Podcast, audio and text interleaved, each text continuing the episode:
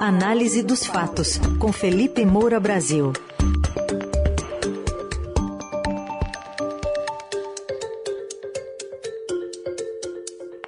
Hoje, a análise dos fatos, falando de dois inquéritos contra o presidente Jair Bolsonaro e também da candidatura de João Dória. Será que subiu ao telhado? Felipe, bom dia. Salve, salve, Ryzen, Carol, equipe da Eldorado FM, melhores ouvintes, sempre um prazer falar com vocês. Bom dia, Felipe. Começando sobre Polícia Federal, que enviou ontem ao Supremo esse relatório concluindo que o presidente não interferiu na corporação para proteger parentes e aliados.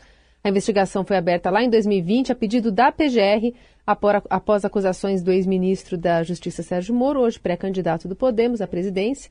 Ao deixar o ministério, ele acusou Bolsonaro de tentar interferir nas investigações ao cobrar a troca do chefe da PF no Rio e ao exonerar o, o diretor-geral da corporação. O relator do caso, ministro Alexandre de Moraes, deve encaminhar o documento da Polícia Federal à PGR. Queria te ouvir sobre essa história. Pois é, Carol. É, na verdade, a gente tem que dividir aí em questões que são factuais, questões morais, institucionais e penais. O que o relatório da Polícia Federal concluiu, e é claro que existe muita desconfiança, justamente em razão da interferência, quer dizer, da troca de pessoas ali é, da corporação, é que não houve crime na interferência do Jair Bolsonaro. A interferência no sentido de você trocar peças humanas ali dentro da Polícia Federal, ela aconteceu e ela está acontecendo até hoje. É, então, há uma grande confusão a respeito disso, incluindo as próprias declarações do Sérgio Moro naquela época. Porque o Sérgio Moro, ele não usou qualquer palavra que aludisse a um crime diretamente. Ele não falou interferência criminosa, etc. Inclusive, no relatório, se você abrir na página 95, está lá é, sobre a denunciação caluniosa, e eu já vou lembrar aqui como é que esse inquérito foi aberto, mas só para enfatizar isso logo de começo, é, o delegado responsável pelo relatório, ele diz, ficou demonstrada que os fatos por ele, Moro, revelados durante a coletiva de imprensa, são verdadeiros. Ou seja, é, e aí ele continua aqui, deixa eu só mudar de página no relatório. O presidente da República substituiu o diretor-geral da PF, assim como sugeriu as trocas dos superintendentes regionais do Rio de Janeiro e de Pernambuco. Então, ele é, aliviou, evidentemente, a barra do Sérgio Moro por denunciação caluniosa, que é uma hipótese que nem sequer deveria ter sido aventada pelo Procurador-Geral da República, Augusto Aras, ao abrir esse inquérito, justamente porque não houve uma acusação criminal por parte do Sérgio Moro. O Sérgio Moro é, convocou uma coletiva de imprensa para apresentar as razões pelas quais ele estava deixando o governo. Jair Bolsonaro havia prometido carta branca, inclusive na indicação do diretor-geral da Polícia Federal. Ele estava querendo fazer a troca do então diretor Maurício Valeixo por outro de sua é, preferência, atropelando esse compromisso de palavra que teve com Sérgio Moro e sem qualquer é, argumentação técnica para que ele fizesse isso. Então, obviamente, quando se o Sérgio Moro permanecesse como ministro da Justiça e Segurança Pública, ele teria que responder por alguém indicado pelo presidente por interesses que não lhe pareciam republicanos. Essa foi a razão pela qual ele saiu. E se pegar o discurso todo é, do Sérgio Moro naquela coletiva, ele vai dizer: olha, o presidente me disse que é, queria ter uma pessoa do contato pessoal dele, que ele pudesse é, colher informações, é, e isso a gente tem a prova, inclusive, na própria reunião daquela, é, do dia 22 de abril, que foi liberada pelo então ministro do STF, Celso de Mello, em que o Bolsonaro diz isso expressamente. É, eu fiz, inclusive, uma análise em vídeo no YouTube, está lá, análise, é, vídeo, os vídeos de Bolsonaro e a interferência na PF, para mostrar todo aquele contexto. E Jair Bolsonaro dizendo que não vou esperar aquela, aquele palavrão com F, né, que a gente sempre é, traduz assim para uma língua menos chula para ferrar, é, é, minha família ou amigo meu. Se precisar, vai trocar lá na ponta da linha, se não puder, troca o diretor, se não puder, troca o ministro. E, e olhou para o Sérgio Moro naquele momento. Depois tentou fingir que não estava falando sobre a Polícia Federal, porque usou a palavra segurança, mas ele se referia às forças de segurança, que é a maneira como Jair Bolsonaro se refere. A primeira delas é a Polícia Federal, todo mundo sabe. É, e ele estava falando num contexto de investigações que atingiam a família dele. Eu mostrei isso porque na, no, é, no parágrafo anterior, vamos dizer assim, da fala do Bolsonaro, ele falava de investigações da Receita Federal sobre o irmão dele. é, de, do interior de São Paulo. Também já escrevi bastante sobre esse assunto. Então há uma grande confusão, inclusive no noticiário, sobre os diferentes aspectos, porque tem muitas nuances. O que o relatório conclui é que não houve crime.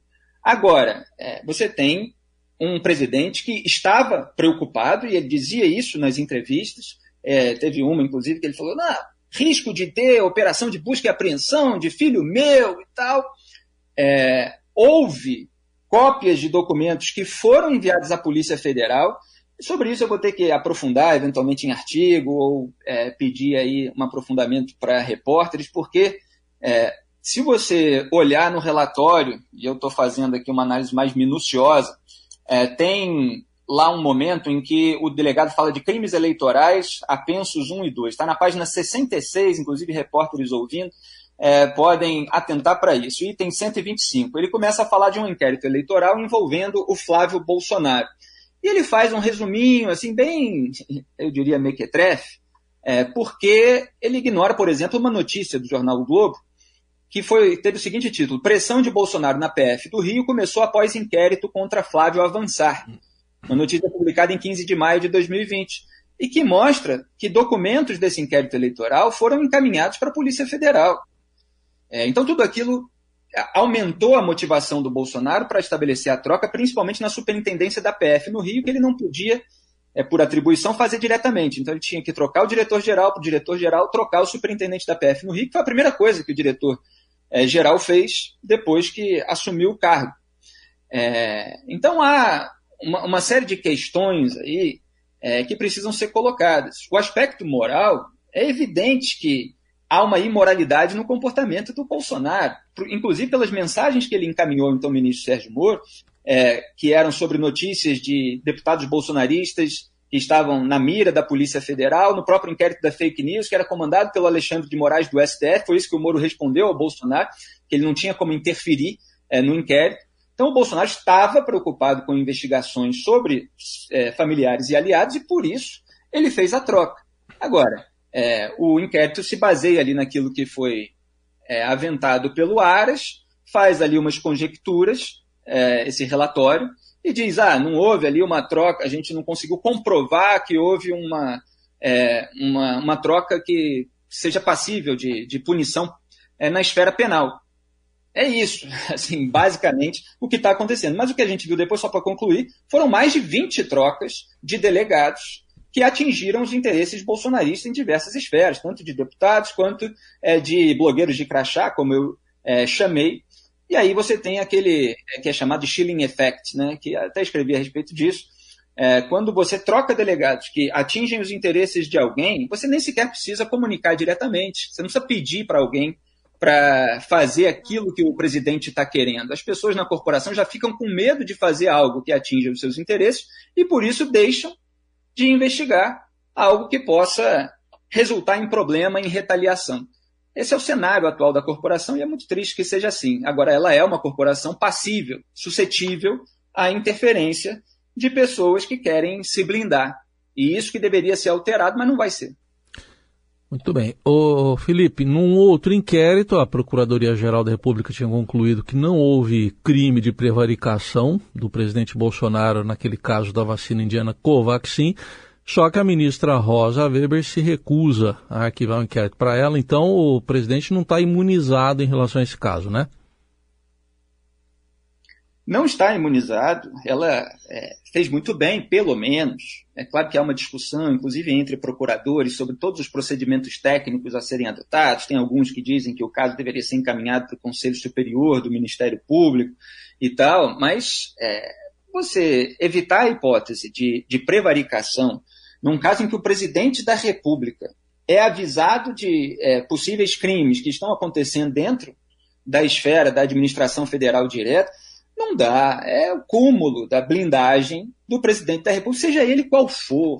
A gente tem que se basear em princípios, em valores é, morais, em questões é, institucionais, de regras, de leis, da legislação brasileira, para julgar cada situação específica, independentemente dos personagens envolvidos. Lamentavelmente, o debate público no Brasil virou um grande duelo de gangues, e você tem tribos aí que ficam passando pano para para o seu próprio grupo e demonizando os adversários e não analisam os fatos tecnicamente.